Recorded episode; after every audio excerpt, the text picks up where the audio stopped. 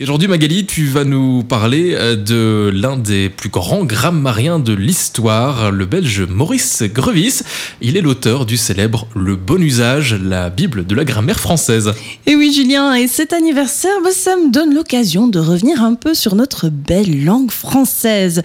Parce que peut-être que nos auditeurs, euh, ou, toi, hein, pour parler et écrire correctement français, bah, ça ne pose pas trop de difficultés.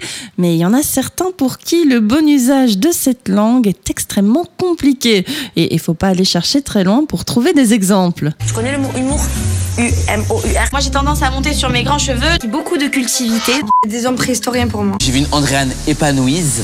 C'est plus de la détestation, c'est du détestement euh, mondial. Il y a le mec Camilla L'eau, elle ébullitionne. Elle bouillonne, elle bouille. Et moi, Julien, je boue à l'écoute de ce massacre de la langue française. Et je parie qu'en entendant ça, ben, ce bon vieux Maurice Grévis se retourne dans sa tombe. Mais finalement, qu'est-ce qui explique toutes ces fautes et ces mauvais usages? Est-ce que le français, c'est vraiment une langue si compliquée que ça? Bah oui et non, en fait. Par rapport à d'autres langues comme le mandarin, le finnois ou encore le vietnamien, bah, c'est sûr que le français, il semble tout de suite plus simple à apprivoiser. Par contre, c'est vrai que notre langue ne manque pas de il faut parvenir à surmonter l'épreuve de la distinction entre féminin et masculin, triompher des lettres qui ne se prononcent pas à la fin des mots.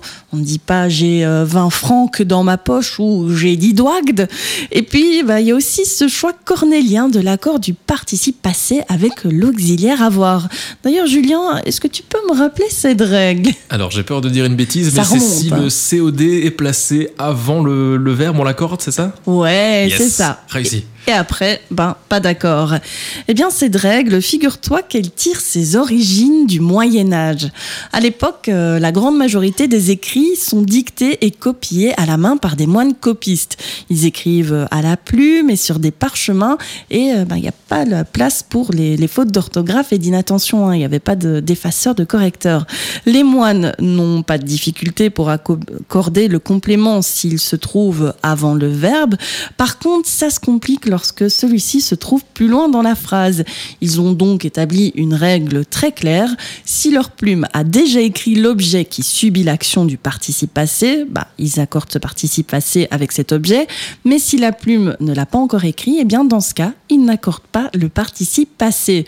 Et puis, il faut aussi dire hein, que pour économiser du temps et de la place, les mots étaient collés les uns aux autres. Il n'y avait pas d'espace. Donc, euh, bah, pas de place pour rajouter un S oublié.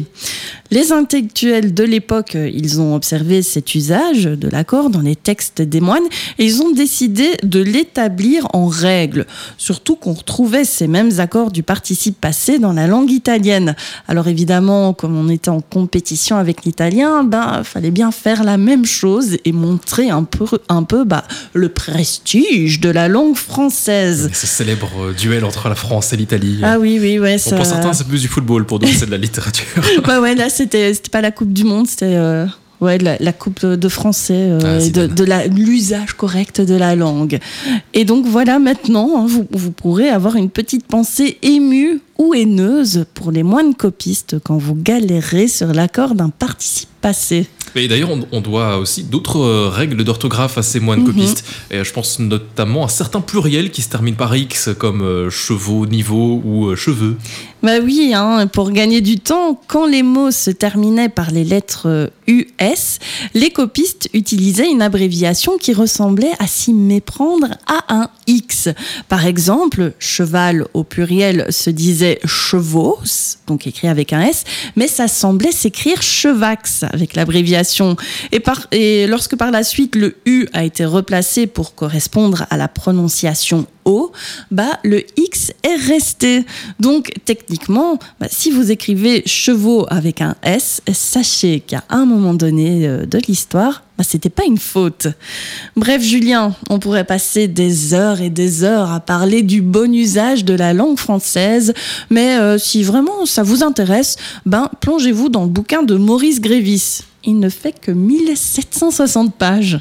Oui, enfin, 1760 pages, c'est quand même déjà pas mal. Hein. Faut avoir un peu de temps à tuer. Hein. L'amour de la langue française, Julien. Mais c'est vrai que rien, rien que pour ça, je suis prêt à le lire pour voir aussi si on peut éradiquer tous ces fautes de français là qui me rendent insupportable aussi. Bon, bref, merci Magali. En tout cas, c'était super intéressant. J'ai appris pas mal de choses. Ah bah parfait. Et bah, c'est le C'est le principal. but. C'est le principal.